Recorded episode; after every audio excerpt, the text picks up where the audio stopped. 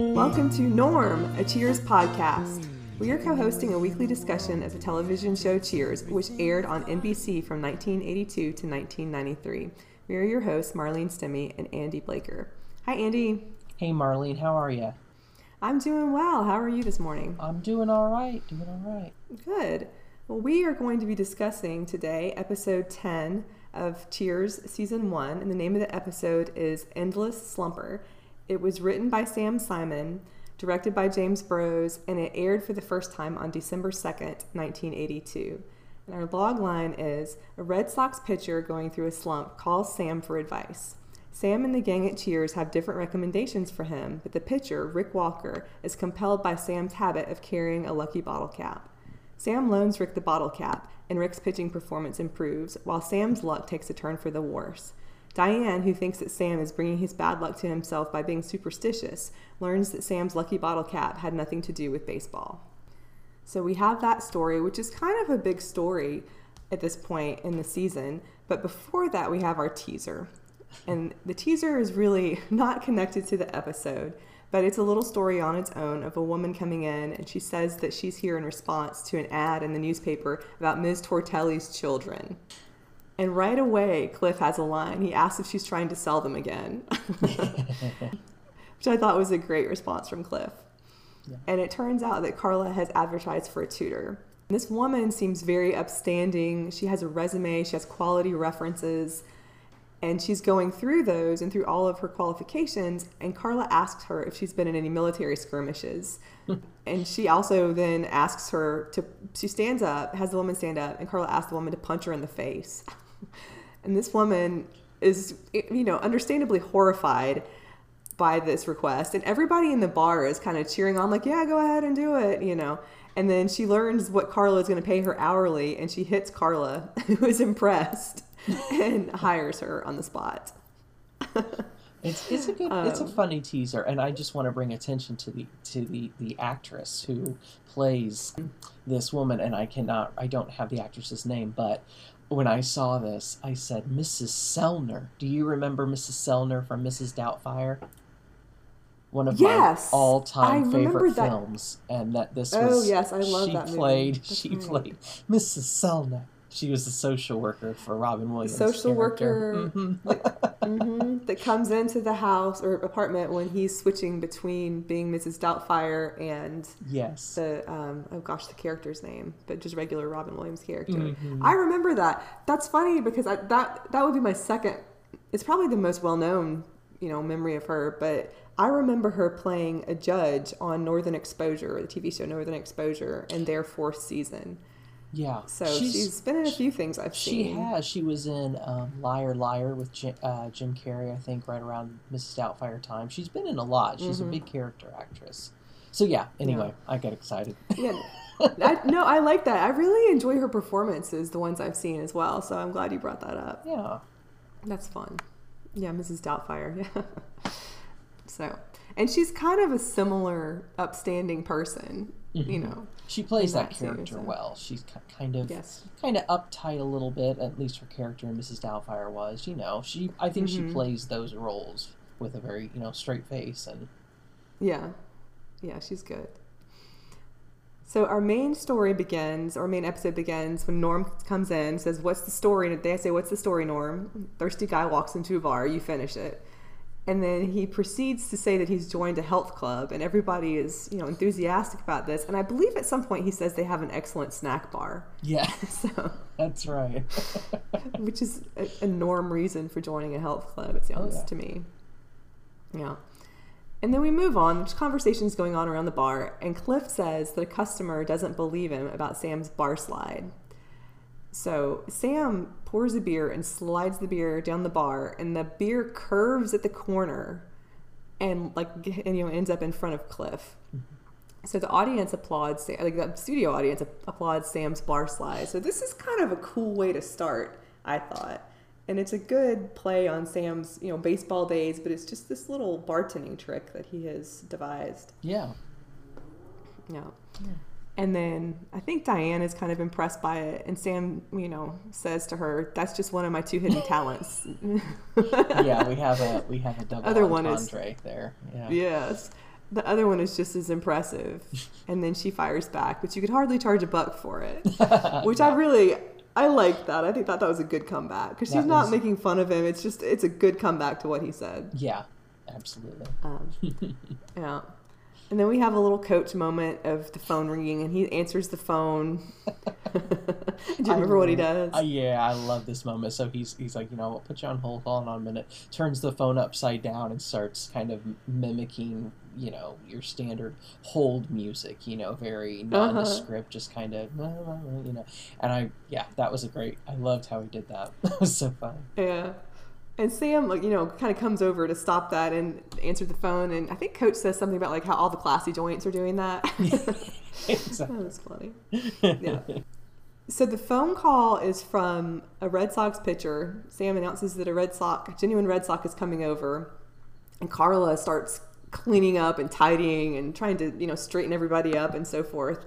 She's, you know, excited that the Red Sox is coming over. And she's asking which one it is and naming some of the famous names and so forth. And then Sam says that it's Rick Walker, and she spits in a glass and says he can use that one. You know? So Carla's in her sports mode. She says that since Rick has been signed by the Red Sox, his performance, basically his performance has deteriorated. She uses a, you know, more particular baseball term, but she basically, he was, you know, I guess on a farm team and doing really well, and they signed him, and then he just tanked. Mm-hmm. Yeah. And so Rick shows up, and then the bar boos when he comes in the door. And he's basically been in a pitching slump, and he wants Sam's help, wants Sam's advice. And then Rick, who's Rick is kind of, he's sweet, but he's sort of a simpleton, you know. And he says his pitching coach told him that if anyone knows about slumps, it's Sam alone, basically. Yeah. So it's not that Sam is necessarily like some wise guru, you know. He's just has known about slumps. There's a discussion back and forth. It's it's an early mention in the episode of Sam's alcoholism when Sam says that he doesn't drink anymore, but he's going to get Rick a beer. And they have a little bit of a chat about that. I believe Rick asks if Sam drank during games, and he says, you know, never while he was on the mound. And then Rick asks if drinking helped, because I guess he's just looking for any kind of answer, you know. Um, he says, ask if drinking helped, and Sam says, you know, quite the contrary, and so forth. So we do have that sort of... I wouldn't, I don't even know if that's foreshadowing, but that introduction of that topic of Sam's alcoholism in his past. And then Sam takes Rick, Rick over to meet Coach to kind of get Coach's advice. I think that Coach just thinks he needs to see more of the ladies, and then they, maybe they have a um, the discussion about that. It's either at that point or a little bit later on they talk about the ladies that are at the ballpark and so forth. No, I actually I think that's right. I think that's right because then that kind of leads into the next part where... Um... The, the whole misunderstanding between Diane and her idea of meditation and what Rick assumes she's talking about. I think that's where that happens. Right, right. Yeah. Yeah. So, yeah, because Diane is talking about meditation and saying, you know, to Sam that, he, that Rick should try meditation, and that she had a facial tic that, that she, she says she used to have, and meditation helped her get rid of it. And, of course, she's displaying it all over the place at this point, which is a little bit... It's funny, but it's kind of... Again, it's one of those sort of sketch, com- kind of theatrical things, mm-hmm. sketch comedy things that she does, I, I thought. You know, Sam seems open to it. I thought that was interesting that he was open to this meditation idea that Diane is presenting. So he suggests that to Rick. And then Coach is suggesting sex to take the edge off. And Norm, at this point, interjects that Sam has taken more edges off than a carpenter. That so, was a good one. That was a good line. That was a great line, yeah. And then Coach is talking about how there used to be a lot of ladies at the ballpark, and Rick tells him that they're still there. And Coach says, are you kidding? Say hello to Rosie McGonigal for me. And then, you know, as if it's the same women there years later. And, of course, Rick says that they're different ladies. So they're sort of, you know, bantering back and forth about what would help Rick's pitching. Mm. And then Diane, of course, comes over. She's going to have her say and, you know, let Rick know that what what she thinks he should do. And she interrupts when Rick says to Sam that he doesn't think it's the answer. And so she doesn't know that the topic has moved from meditation to sex. Yeah. Right in that span of her walking over. It's a comedy of misinterpretation, but I think it's really well done. And I think their reactions to it make it even funnier. Yeah. Oh, yeah. I, I really like this scene. I mean, it, it was just really funny how she just keeps going and it gets more and more extreme and You know, she mm-hmm. thinks, like you said, she thinks he's turning down, you know, knocking the whole idea of, of meditation. And so she's just, you know, selling it. She's in her sales pitch mode, and it, it was fun. Yeah. She's saying she does it all the time. Mm-hmm. You know, yeah. She, outside. You know, Rick is sort of right, right in the outdoors or something beautiful or whatever she said about doing it in the outdoors. And she likes to get a half an hour in in the morning or something about that. You know, yeah. And Rick is just bowled over by this. Sam is laughing. He at one point he chokes on his coffee because of the whole misinterpretation and how, you know, he's just amused by this communication between Rick and Diane. And then at some point, Rick asks, he kind of points to Sam and asks essentially if they were doing it. And Diane says, "Are you kidding him? He'd just make jokes." And I think that's when he almost spits out his coffee. Yeah, yeah, laughing at that. Yeah. He asks about something about like if people stare when they're doing it outside, and she says that some, they always end up learning something, and sometimes they join in. And you know, at this point, Sam's about to fall over, and he tries. Bless him, he does try to intervene and say something. So he's trying to do the right thing, but then Diane, you know, thinks that he's a skeptical person about the idea, so she corrects him, mm-hmm. calls him a skeptic, you know, and says, you know, we're going to use your office, basically. But yeah. That whole exchange with the three of them, I thought, with the reactions, is what made that so hilarious. Oh yeah, for me, um, easily the best yeah. part of the episode, right there. It's it just that conversation, it, at least in terms of, you know, humor. Yeah. Mm-hmm. Yeah. Mm-hmm. Yeah. So they go in Sam's office, and there's a pause, and then we hear a slap, and Diane walks out, you know, displaying her tick. So. Oh, that was a good yeah. scene. Yeah, I thought so too. It was written well with the different, you know, the jokes in there, but just mm-hmm. the way they played it, I thought was hilarious too. Because, I mean, Sam seems just genuinely amused by what's happening, and I think it would be amusing, you know, to be filming that and go through a scene with somebody too. Oh yeah, definitely. So then Sam and Rick get to talking, and he's telling Rick, Sam's telling Rick that he needs to try different things, kind of break up his routine and so forth. You know, I feel like that's good advice. And then they talk about superstitions, and Coach, you know, pipes up and says that Sam had a lucky charm. Mm. So then this is the point at which Sam is telling Rick about his bottle cap. I was curious at this point because, you know, Sam just kind of pulls it out and is playing with it, and Rick takes to it immediately. And I wondered why Sam doesn't tell Rick that he, you know, would need his own lucky charm. But I guess, of course, we wouldn't have the progress of the episode if he had done that. Right, and and the fact that, you know, that was not, it was not a lucky charm for him in baseball, and you don't learn that right. until the very end um, from Coach. But, you know, you're kind of all along assuming, oh, this is what he used in all his in his career, and so that's why Rick takes to it so quickly. But that's an interesting part, and you're right. I mean, if if I, I think they used it so that, you know, you can propel the episode along, but it's just a completely, it's just a big misunderstanding from the get-go. Yeah. So Rick has a bottle cap, and he leaves, and Carla is still mocking him. She makes choking motions at him, you know, as he's walking out the door. Yeah. I mean, she doesn't hold back. When she is upset about something, she can be very cruel, you know. Oh, yeah, she really can be. Yeah. You know, Sam tells Coach he can live without his bottle cap for a couple days, and then he pours the beer and is going to do the bar slide, and the beer slides off the end of the bar. Smashes all over the floor. Just right. Yeah. yeah. So we know that that's a harbinger of bad mm-hmm. things to come. So we come back, and then we learn that Rick has been pitching well. It's been two weeks he's had the bottle cap. He hasn't returned it yet. And then Sam has had a run of bad luck. He's late, I believe, because um, he locked his keys in his car. And that's what happened that day. And then I believe they asked him if he'd seen the game. And he said that, no, he left his T V set next to his heater the night before, and it exploded. But luckily he was unconscious in his bathtub at the time. You know, it's just this whole litany of things that have gone wrong. Right. I think he cut himself shaving, stubbed his foot, yeah, uh, yeah. all sorts of things. And the guys are even taking bets now on Sam's misfortunes and what's going to happen next to him. You know, Diane comes up with this rational explanation that Sam is not concentrating and that he's making unlucky, unlucky things happen to himself.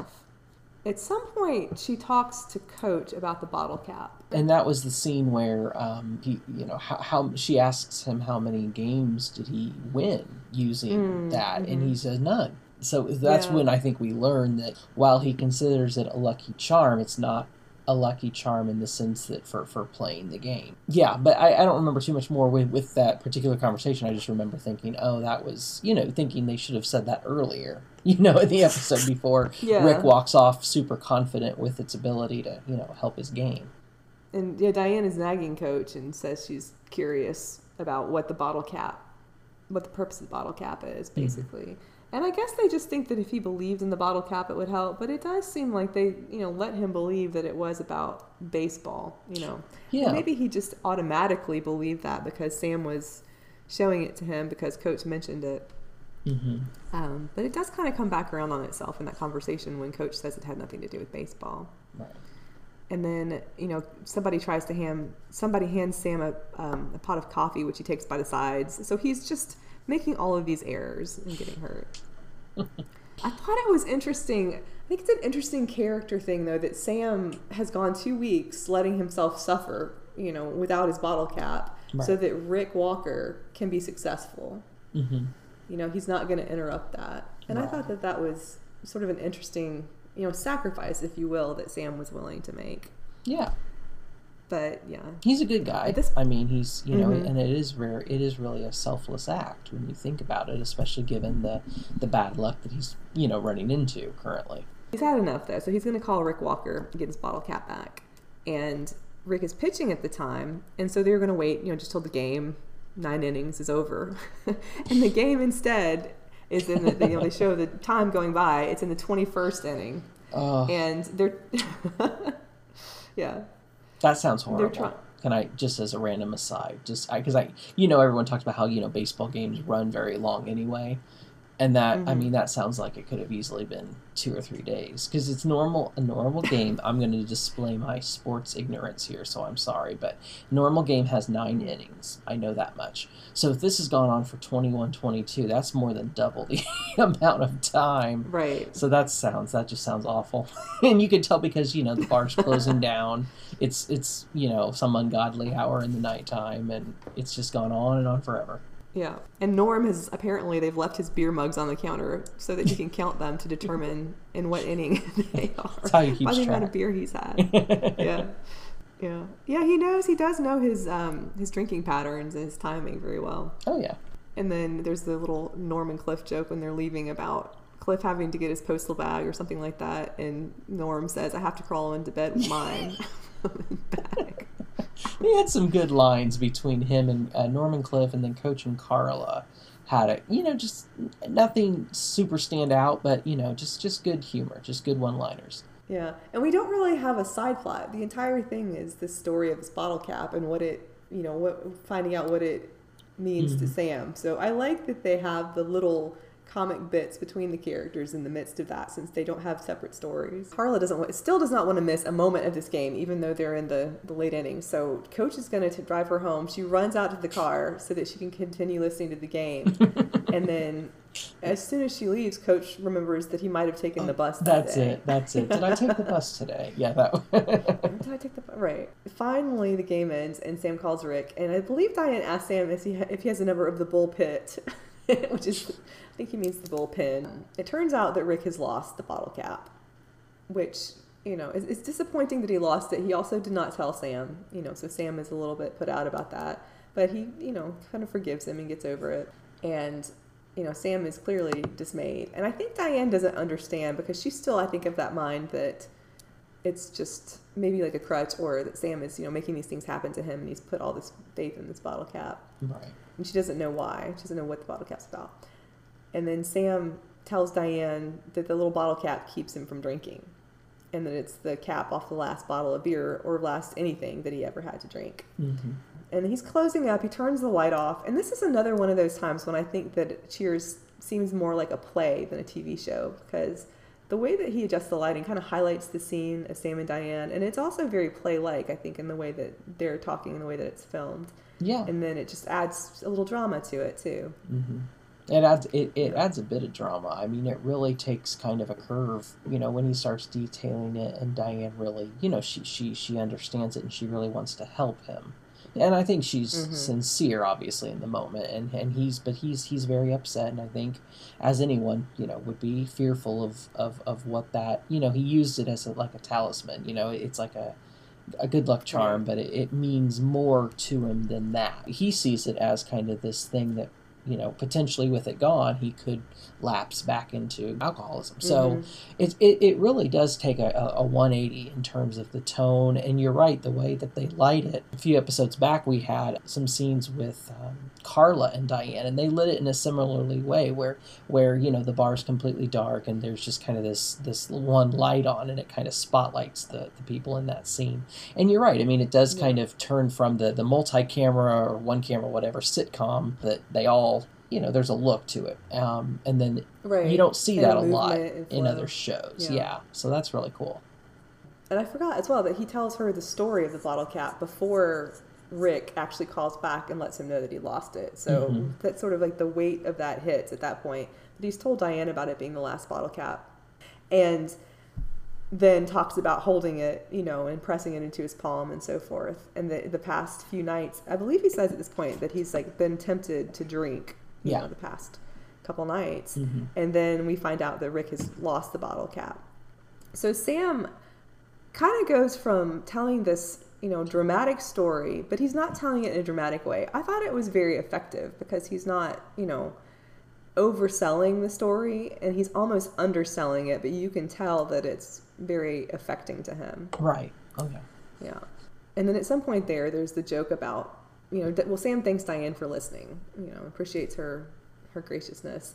And she says that if she wasn't there, she'd be at home with the brothers Karamazov.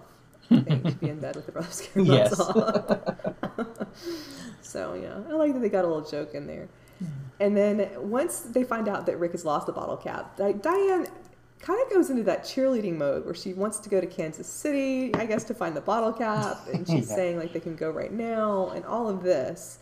And then I think she moves into saying, like, well, why don't you watch me get drunk? I'm, you know, ridiculous and all of this and so forth. So she's trying to be, you know, she, I think she, she said, like, easy come, easy go. Like, she's trying to just be too positive about it, I suppose, for his state of mind. Yeah, I think um, she I think she means well, but she's definitely yes. not doing it. Mm-hmm. Yeah. And then Sam kind of turns from this the story and the drama of that to almost into frustration. You know, mm-hmm. he's definitely escalating his behavior. He's pacing around the bar. And we don't often see him being that serious. So I think that's an interesting turn for him because he seems sort of frantic about this. I don't know. It seems like a good portrayal of someone that would be in that state of mind. Mm-hmm. I think I think it really is. You know, I mean, he's he. You know, it, it's it's a momentary. In the scene anyway, it's a momentary thing where, you know, it's just desperation and it's anger and it's frustration, I think. And I think he conveyed that really well with the acting. And he's, you know, he's got a bottle and he's he wants her to get out of there and he's ready to have a drink. And you think it really is likely to happen. Because she says, he's talking about how he's going to be a ba- in a bar from now on. And Diane says, well, he'll feel better tomorrow.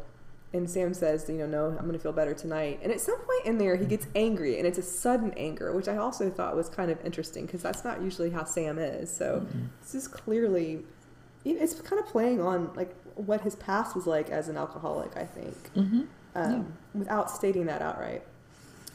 And then he the the beer seems like it's sitting there with him looking at it for a very long time. You know, they, they kind of extend the moment to build the the anxiety in the audience, I think. Yeah. But I thought it was one of those interesting film things where, like, how you how long you feel it lasts may or may not be equivalent to how long that shot actually lasted. Yeah, that's a good point. I mean, it's a very, very dramatic moment, you know, and, and it mm-hmm. does kind of go on and on. And, and you're right. I mean, you, you kind of think of what it would be like to be in the audience watching that. You know, it's it, that dramatic yeah, lighting. Yeah. Mm-hmm, not knowing mm-hmm. what direction exactly. he's going to take with it. And he seems to be sort of holding his breath, too. I just think, like, all around, it's a really good, you know, I mean, I don't want to be overly analytical about it, but I think it's a good psychological portrayal. It just kind of extends out of the sitcom world in that way. And then he does the bar slide, slides the beer down the corner of the bar, and the audience applauds, you know. And this is one of the things, you know, I mentioned when we first started in our first podcast that I started watching the show when I was twelve, and I hadn't seen the beginnings, you know, of the show. I just kind of started in season, but like a little bit before season six. So this was one of the episodes that I had gone back and seen. But again, like when I was young, you know, but I've always remembered, that was one of the things that I've always remembered about the show was that, that bar slide that he does at the end. Because it's sort of, I don't know, it's kind of victorious in a way. It's just a, a good, good moment. It's a great way to end the episode. I mean, it really mm-hmm. is. It, it, you're right. I mean, it's it's victorious. He's kind of overcome that momentary, you know, the potential for a lapse there, and um, yeah, yeah, it was a, it was a real good way to end it. And then Diane is relieved, but she seems to be, and he apologizes to her because she seems to be upset by the entire thing. And I don't know. I mean, I think that the, the, their rapport and that last scene in the conversation is important, but it, to be honest, it kind of annoys me that she required attention because it was supposed to be all about him, you know, but I guess she is concerned for him, and just Diane being Diane can't help but make it a little bit about her. Right. Yeah, I think that's just um, that's just her, you know. It, it she she's sincere, and yet it's just her personality, you know. And and mm-hmm. but I think it also, Sam obviously cares about her, and even yes. when he is battling his demons in that scene, her welfare and, and how she might feel is still on his mind. So I think, I think I, I hear what you're saying. I think I think there's a little bit of both on that. Did you have any other thoughts or things that you had noticed in the episode? I don't know, the character of Rick, um, originally I had gotten it wrong. I, I kind of had thought that this was a guy that actually knew Sam, like they had played together, but then I realized mm-hmm. that, that that was not the case, that, you know, he's kind of come into the team in the time that Sam's not been part of the team. So they don't really know each other. It's just that, you know, they've, like you said, they've met through um, the coach or whoever it was that kind of, you know, said, hey, talk to this guy about a slump. So, um, right. Rick's, I don't know, his character's kind of, I thought the carelessness with which he lost that uh, bottle cap was kind of telling, you know?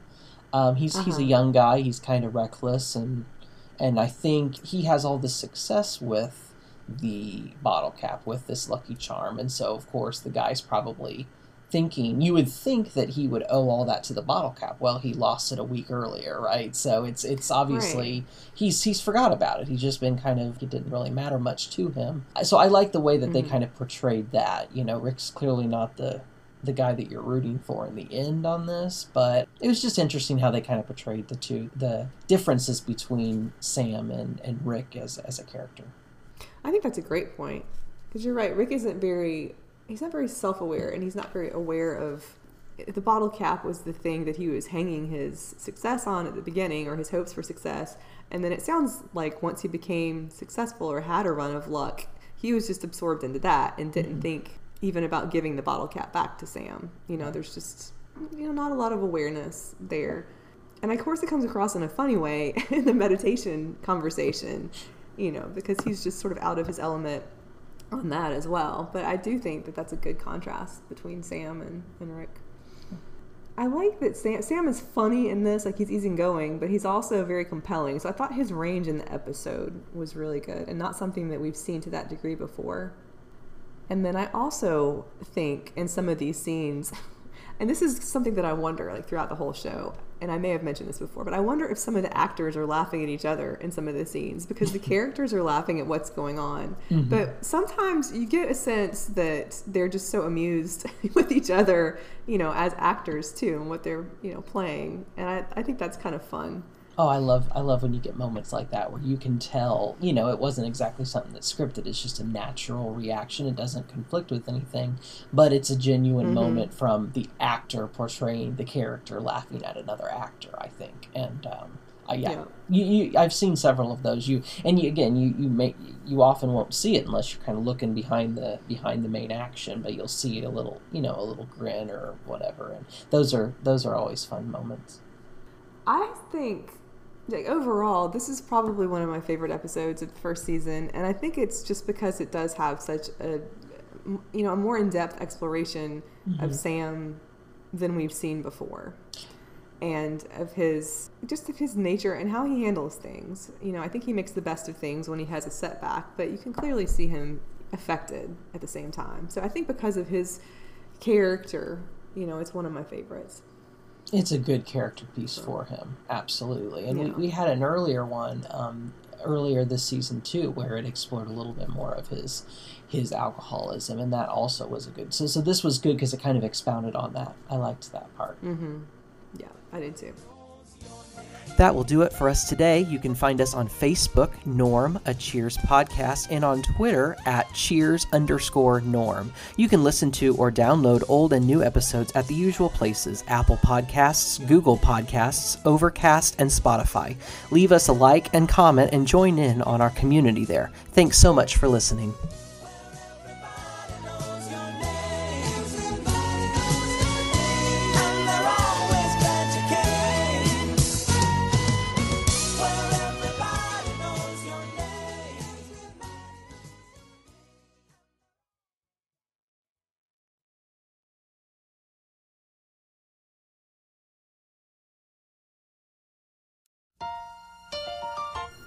Welcome to Norm, a Cheers podcast. We are co-hosting a weekly discussion of the television show Cheers, which aired on N B C from nineteen eighty-two to nineteen ninety-three.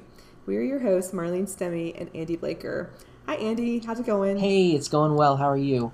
I'm doing well, too. I'm excited. We're at season one, episode eleven of Cheers already, so excited to get into this. I think it's about halfway through at this point. We almost. are. We are. It's going It's yeah, going fast. Amazing. This episode is called One for the Book, and it was written by Catherine Green, whom we have not yet heard from as a writer, and directed by James Burrows, and it aired on December ninth, nineteen eighty-two. And the log line is, as Diane records snippets of Americana, as she calls them, she overhears in the bar. Cheers is visited by an old man waiting for his World War One squadron to arrive for their reunion, and a young man on his first visit to the bar on the eve of going into a monastery. And I think that's kind of the setup of the main story, so I didn't have too much detail of a summary because it really is about those two people and what they're bringing into the bar, I think. Oh, absolutely. I mean, everything is pretty much around that.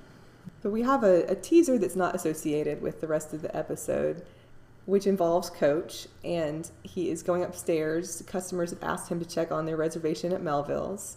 So he goes over. He's kind of humming along, I believe, as he goes. And he removes his apron, and he dons the suit jacket to go upstairs that they have hanging on the rack. They have to go up to Melville's. And then he goes upstairs. He comes back down, and he asks what the name is again. So he's forgotten the customer's name. um But when he comes down, he goes through that whole process of taking off the apron, or rather putting on the apron. You know, he, he does the entire thing in reverse. And then after he learns their name, he takes the apron off again, he puts the jacket back on, and goes back upstairs. And then Sam is just kind of watching him mm-hmm. in amusement, you know.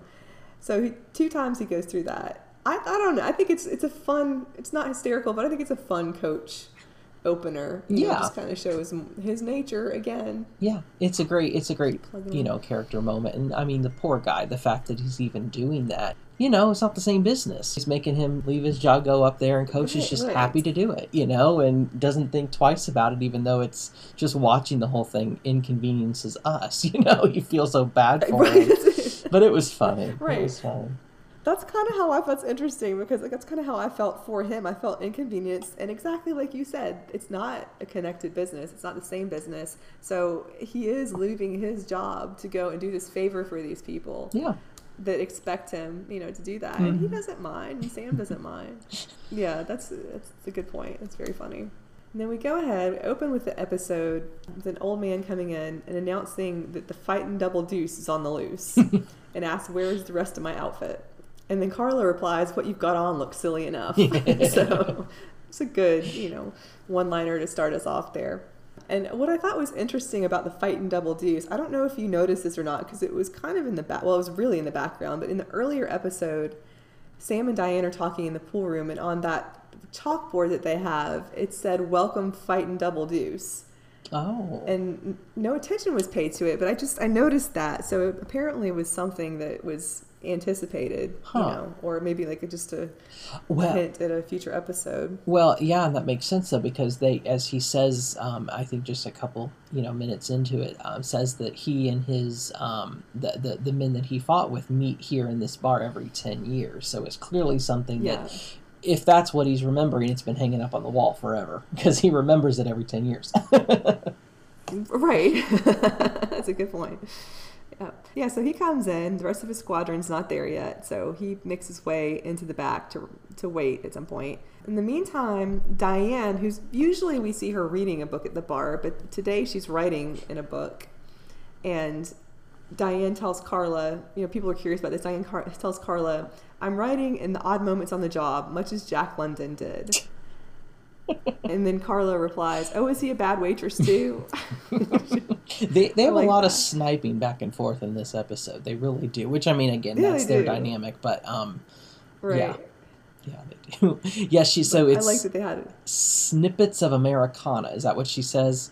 Mm-hmm. Oh, man. Like, exactly. Of course that that's she what she says. Oh, my God. Mm-hmm. yeah, I know, I know. I know. Snippets of the Just, common yeah. man, Americana, Americana, to humor exactly myself, you know.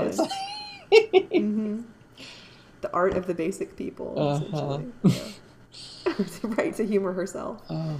It, it, oh, it's man. just, I mean, like I said, and, and I think we've, we've made reference to her before. Uh, again, I like her as a character, but it, it's it's just this level of pretension, I think, with her, you know? And, mm-hmm. and it, even when it's not intended that way, that's how it comes off, you know? And it's just, right. it's like you would think someone would have a little more self-awareness, or maybe she does have self-awareness, just doesn't care, but for someone as, as you know, intelligent as she is, she just plows through, and and how she comes off doesn't seem to be particularly of concern, you know, sometimes. And it's just, I don't know, she's just oblivious. I think she is oblivious. I don't know that she doesn't care. I think she is unaware mm-hmm. how she comes across sometimes. Yeah. Because she really does, you know, I mean, she presents herself as being superior even if she's not outright saying that. Mm-hmm. And she outright says it sometimes, but in moments like this, the snippets of Americana, I think she doesn't understand that she's putting herself above everybody else. Mm-hmm. But it's kind of like when, you know, in the previous episode, several episodes ago, when she talked about caricature being an art form that the common man loves. You know? yeah. That's the same sort of thing. She thinks that she's doing people a favor almost, is the right. way it comes across. Right. Like she's writing these snippets of Americana, yeah. like she's really honoring the commoners, is what it sounds like. But it, it works well through the story, of yeah. course. Yeah. So Norm comes in. He kind of... I noticed throughout the show that he has sort of like a jaunty walk as he makes his way to his seat. You know, there's almost something musical about the way that he walks. He's he's just he's very happy, you know. Yeah, he's long day of work. There, yeah. He knows what's going to happen next, and he's he's got spring in his step because he's going to get some beer. He's a simple his guy. People, he's a simple guy. It's mm-hmm. his people. He knows what to expect, and that makes him happy.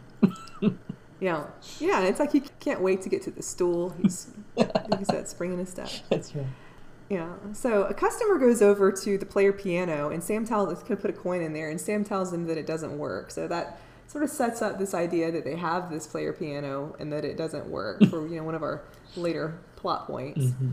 Um, and they have a little joke around that. I think Carla says to try the jukebox that doesn't work either, but it costs less money, you know. So they, they make it into a joke, but it's kind of well positioned as a, a setup as well. Right. And then, of course, what was it? Norm asked why he, Sam keeps something around that doesn't work. Uh-huh. And Carla snaps back because no one else would give her a job. Yeah. So, you know, we've got the...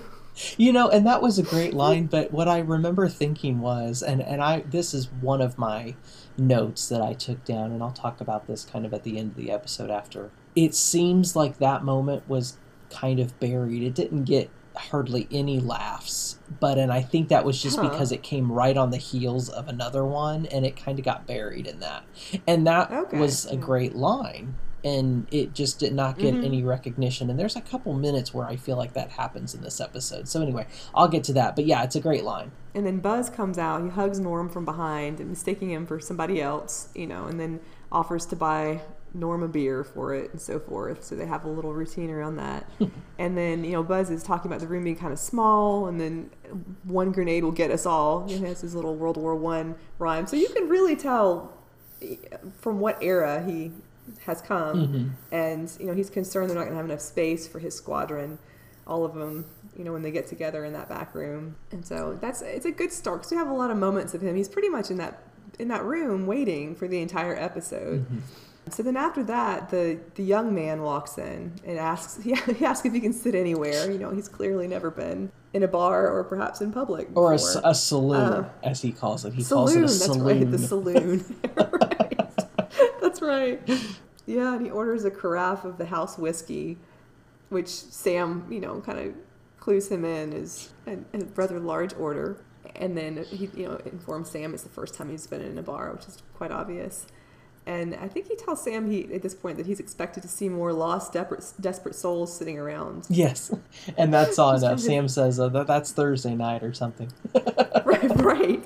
Desperate Souls Night is Thursday, and the guy finds that funny and amusing. And Sam kind of looks around for Diane, because he's been trying to get a comment in her book, you yeah. know, so right. far that night, her book of Americana.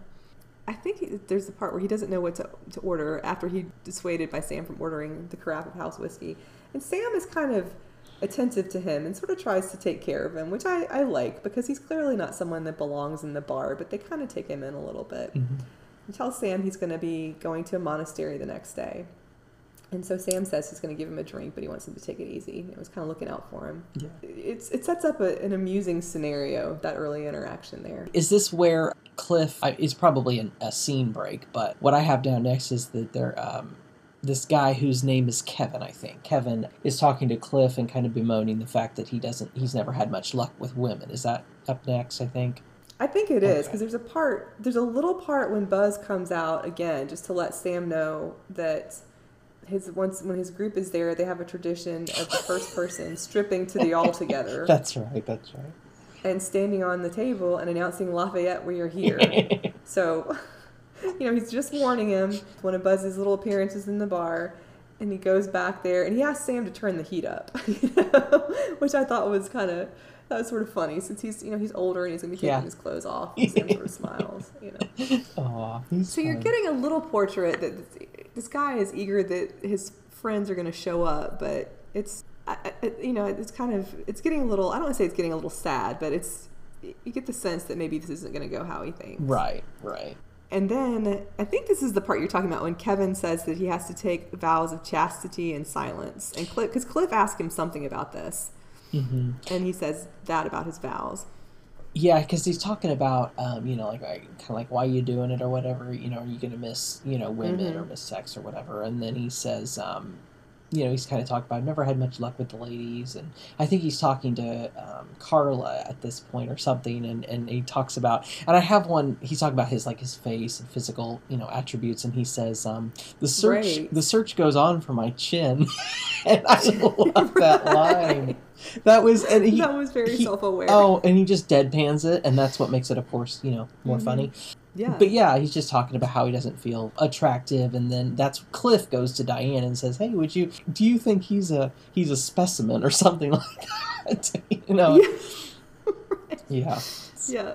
And somewhere in there, Norm has a great line too when he's talking about the vows, because Norm says, "If you're going to give up sex, you might as well give up talking." That's right. What's the point of talking about about it without not talking about it to your buddies or something to that effect? Yeah. Yeah, yeah, yeah. A lot of this is happening at once. I mean, it's very, you know, that kind of conversational style mm-hmm. that they have. But Cliff's asking Diane if Kevin is attractive. And so she sort of goes overboard and is over-complimenting mm-hmm. him. You know, and I, I think that that reflects what you're talking about in terms of her not being extremely aware. She's not that socially aware that perhaps this man that's never been out or had any, you know, like a lot of life experience is going to take it the wrong way or just not understand the social dynamics of this. So right. she's going on about how attractive he is. And then he says, "You're not a bimbo, are you?" And she clarifies it's bimbo and that she's not one. And then he asks, you know, she goes away and he asks, "Is she taken?" I think it's Sam that says, "Only with herself." That that line, so. that right there, that that's, I like that line a lot. She's only with herself. Yeah. That just the way he just says that, you know, doing his bar stuff. I, that was a great line. I really enjoyed that, and yeah. it's so true too. I mean, it's you know, it's it's a it's it really is. That's her. That's her. That sums her up, and and the fact that Sam said that, I thought that was good. But he's still trying to get more lines in her book, so. Mm-hmm. I think Kevin at some point. Okay, they talk about how long it's been four hours that Kevin has been nursing this drink, And so Sam says something about, I always say, nurse a drink, starve a bartender, you know, and she's not going to write that in the book. No, right. Yeah. Now, was this after, um, obviously, uh, Kevin asks Sam about Diane, so he's kind of fortified. He's right. He's only had, I think at that point, like a, a sip. I mean, barely any. And that's when he goes over to Diane and drink. Kisses her, right? Right. Just... Yeah, he gets the second drink, takes like one sip, and that does it. Yeah. He goes over. And he doesn't just, you know, kiss her. I mean, he he grabs her and he brings her down like to a like a bow position. I don't know. Right. It's intense. And he, yeah, obviously the most awkward and, and socially inept thing that you would do in that situation. And everyone's like rushing to her aid. Right. He kind of attacks her, but he doesn't know how to behave. So, right. Yeah. I, you know, I think... it's inappropriate, but she sort of understands that. And then she goes to the back to get herself together. And that's when our two storylines run into each other for the first time. Lafayette, here we are. And you hear a little scream just... off screen. Right. Right. So not only has she been, you know... she's been mauled. Would, would be harassed by this, like, she... right, like mauled by this one man. She goes back and there's a, a naked older man standing on the table. She's had a night. She's had mm-hmm. quite a shift. So after this, Cliff is lecturing on how basketball was invented by the Mayans.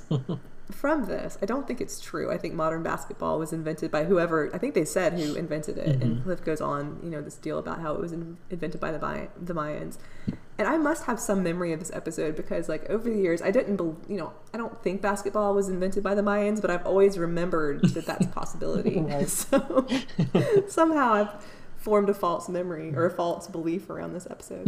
But then Cliff asks Coach who invented basketball, and Coach answers, the Mayans. And that there must have been a Mayan bragging about it in the bar. Yeah, yeah. He's... yeah. Of course that's what he says. But, but it makes you, does that not make you wonder what other things they've heard in the bar that they believe? And by they, I primarily mean Coach, but just it, there's a whole world of uh-huh. knowledge that whether it's true or not, that has come through in the form of these people that make their way in and out of the bar. Right, right. Yeah, no, it, it's, and, and you don't have, I mean, we don't have a single scene ever uh, to this point set outside the bar. All the action takes place around the, around the bar or in the back room or bathroom or whatever. So it's, it's very, right. It's just, it's like this whole universe unto itself, you know, and, and, and Coach is one who's willing to just, you know, that's, that's where he is almost all the time. That's, that's what is most concerning to him. And, you know, he'll just take what you tell him and go for it. Yeah. I mean, you have these stories that come in from the outside, but you don't really go out for the stories. Right. Kevin at this point is sort of ashamed of himself. He says he succumbs too easily to the pleasures of the flesh. And Norm says something like, that's all right, there's a lot of that going around, because they're all watching a game on T V and they kind of don't want to be bothered right. by Kevin's, you know, self-consciousness and, you know, loss of vocation. So Kevin's giving this long soliloquy on why he belongs not in a monastery but in a bar. And Coach, who's distracting himself from the basketball game, says, Kevin, it's our pleasure, or something like that, having him there. Yeah. So they, they think nothing of his transgression, shall we say. Mm-hmm. They're just, you know, he's he's carrying on talking. They're trying to watch their game. And Sam is giving him coffee. He's trying to help him. And then Buzz comes out again to ask if anyone's checked in yet. At some point, Sam tells Kevin that Kevin is drunk, and Sam says he knows what he's talking about and telling him that, mm-hmm. you know. And Kevin is saying that he talked himself into believing that he had a calling. So this experience with the, the one drink and one sip and what he did to Diane has sort of thwarted his, his plans. He just says he wants to be a regular guy. And Carla, I think, sincerely tries to tell him, try to help him out. And she's telling him that sex is not that important. And then she goes into a list of things that sex can't make.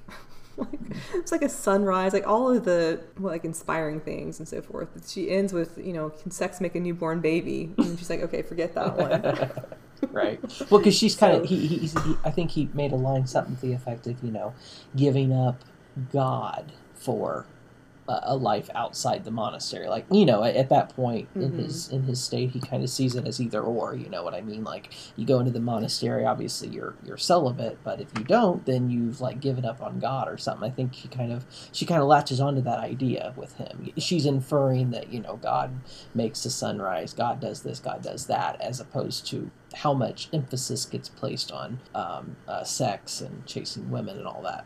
Yeah, I think that's a good point too. 'Cause, and it's interesting to, that comes from Carla, because Carla, of course, is very, you know, grounded in the physical world in many ways, but she also is very religious, mm-hmm. too. She's Catholic. Right. And so I could see that being something that she'd be able to speak to, even though she sort of blows it at the end. And then Kevin says, you know, as part of this whole diatribe, he says he wants to dance with cheap women. Carla, let's dance. Exactly. And he goes over, he puts a quarter in the piano, the player piano, which is broken, and it plays. So everybody is astounded by this, including Coach. And so they're all, you know, it's talking to Kevin about how this is a sign. It's a miracle. And he says, I've healed a piano, you know. But everybody seems to believe that this is very significant. Kevin, I think, sort of, you know, reassured of his calling, makes his way out. Mm-hmm. And did you have anything else on him before he goes? Not really. I mean, I, I kind of felt okay. like he, you know, he, he kind of did his job for the, the plot of the episode. He's he's he, he's a character. I mean, he's certainly a character. He's right. I don't know what to think of him, honestly. I mean, he's very wishy-washy, um, you, you know, for lack of a better term. Mm-hmm. Seems a little bit naive. I don't know what to say about him. I mean, he's, you know, he's, he's yeah. funny. He has some good lines in there, but yeah, you know, he served his purpose. And I think there's like that point that he doesn't know if he had a calling or if he, that's just what he knew to do, is to go into a monastery because he's had no other life experience. Mm-hmm. And then at the last minute decides he's going to go out and get some life experience for himself at Cheers. You know, and then the idea, I guess, is that it kind of turns him back around to going to the monastery. That's what the bar did for him, I guess. And then they go on about the piano. And ask Sam asked Coach if he got it fixed, and he says yes, he got it fixed a couple of days before. So, like, for one second, it looks like this idea that it's a miracle has been a ruse. And then Coach comes in, and I feel like this is one of his wisest moments, because he said the piano had been busted for twenty years. Why did I all of a sudden decide to get it fixed? Mm, yeah. You know, and so he just, he sees the world in that way, like the timing of things being significant. Right. So he still sees some... And I don't think this is Coach being befuddled. I really do think it's this sort of, you know, a little bit of the wisdom that he has about the world right. and how he sees it. It's sincere. I think he's being sincere in that moment. And then Norm says, this would make a great bar story. Too bad we're all here. Too bad we're all here. So they have yeah. this moment, this kind of spiritual moment, and then, you know, Norm buttons it with this joke. And then, of course, Diane suggests... what, you know, that maybe someone or something is trying to tell him what to do with his life. And then Norm, of course, again says, get into piano repair. You know? they're they're kidding around about it, but I thought it, I, I still think that that's a good, however you want to see it, a coincidence or some sort of whatever moved Coach to have the piano fixed mm-hmm. so that it was timed with Kevin coming in the bar. It's, it's just, a, it, it is a good bar story. It is, yeah. Yeah. And I like that, you know, even though they obviously Kevin doesn't fit in, they all were, you know, treated him pretty well and included him as part of their activities and so forth. You know, he wasn't judged for being this kind of nerdy person that's going into a monastery. They sort of accepted him. Yeah, they did. And then at this point, Buzz comes back out again from the pool room. No one else has shown up for the whole, you know, the whole night. And so he's going to pay Sam for the use of the room, and Sam says, you know, he's not going to charge him and so forth. This whole scene and is just so sad. You feel so terrible so for too. him, you know? Oh. I really thought so, too. I mean, he's, he's a genuinely poignant character, yeah.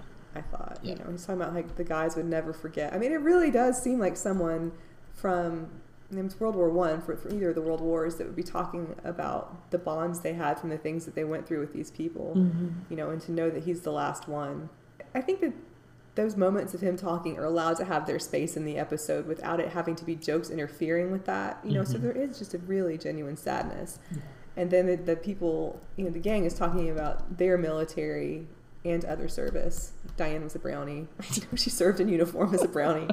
And I think, was Norm in the Navy? I can't remember how every like everybody panned out, but like yeah. everybody else had something to say about the military service. And I think mm-hmm. Sam was in the reserves even, but then Diane was a brownie. So that's funny, but it doesn't intrude on that sort of melancholy that, you know, Buzz is experiencing. And I mm-hmm. like that. I like that they had that balance and they just like let the feeling be there. Mm-hmm. They did. They did a good job of balancing that. They're trying to cheer him up. So any laughs you get are in service to that, which ultimately, you yeah. know, is the sad part is is.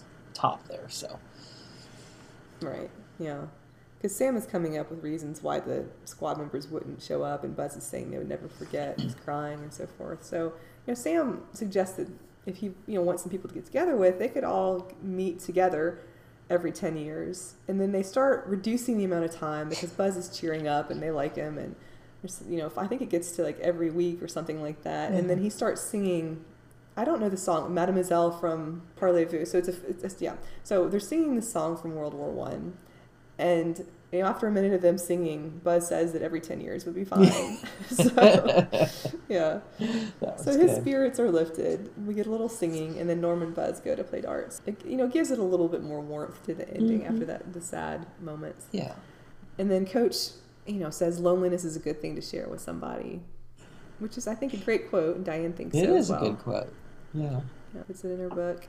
And she, I believe, at that point is just musing on the evening, and she said that they had, you know, these people who, something about like, isn't it like who would have thought that they would have a night like that, and something about the people coming in, she's like two men with one foot in heaven, mm-hmm. and then she's like, oh, that's good, and so impressed with herself. You know? Yeah. Yeah. And Sam can't take it. He's just so irritated that he hasn't made it into her book. He's the only one that hasn't made it into the book. And she says that he's been trying too hard. She wants natural poetry. And he, do you remember what he says about this? Because he's getting pretty flustered at this point. Um, yeah, it says, well, the line that I think she ends up putting is, what does a stuffed shirt know about blue-collar poetry? Yeah, yeah. And that's, and he, that's he the line. He says it not even, yeah, not even... trying to get into the book, but just because he's so frustrated with the way that she's been mm-hmm. behaving and writing everyone's quote in the book except for his, so he made it into the book. Which is the whole point, as she says, you know, she she said, well, you've been trying too hard. It's this, it's the idea that I'm capturing yeah. the spontaneous, untried kind of remarks that someone just casually tosses off, you know, um, which, you know, I buy that. Mm-hmm. It makes sense. So yeah, it, you know, ultimately he got it in by doing exactly what she was looking for. And he's excited about it. Yeah, yeah, he really is. It's a good ending. Yeah. Yeah. Yeah, it was a good way to end it. It was good. I thought so too. Yeah, so everybody had some sort of little success in the episode, even if it wasn't what they were expecting, I think. Yeah, I, what did you think overall? Or did you have any other parts of the episode you wanted to discuss? Yeah, well, like I, like I referenced earlier, um, there were a few, I, I can't think of any another example aside from that line, that exchange between um, Diane and Carla, wh- where mm-hmm. Carla says, they ask, why do you keep something around that doesn't work, referring to the broken piano, and, and she, referring to Diane, says, well, no one else will give her a job. And it's a yeah. great line, and it's funny, and yet it didn't get much of a response, but I think, and this isn't necessarily a criticism because I did enjoy the episode and there are some definite great lines and funny moments, but it seemed like this episode, compared to some of the other ones we've had, seemed a, a bit more hectic.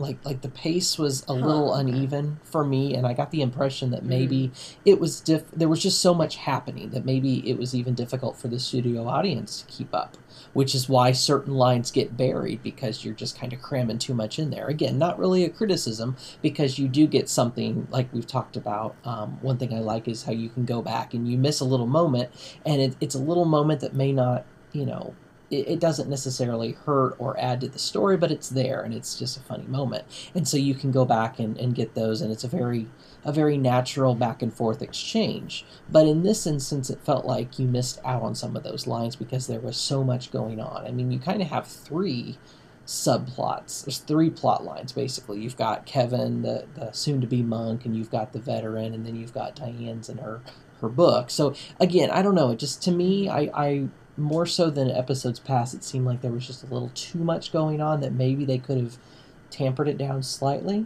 But again, it was funny, so it's not a criticism. It just was a, a note on the tone.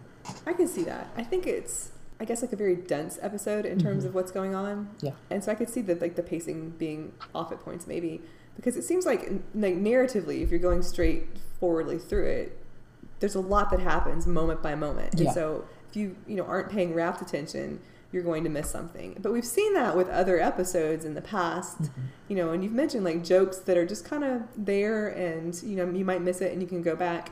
But like you were saying, in this one, that seems like it's also all happening all at one time. So not only do you have a lot like packed in moment by moment, but then like even on top of that, there are things happening. So it's difficult to take all of that in, you know, at one time. Right.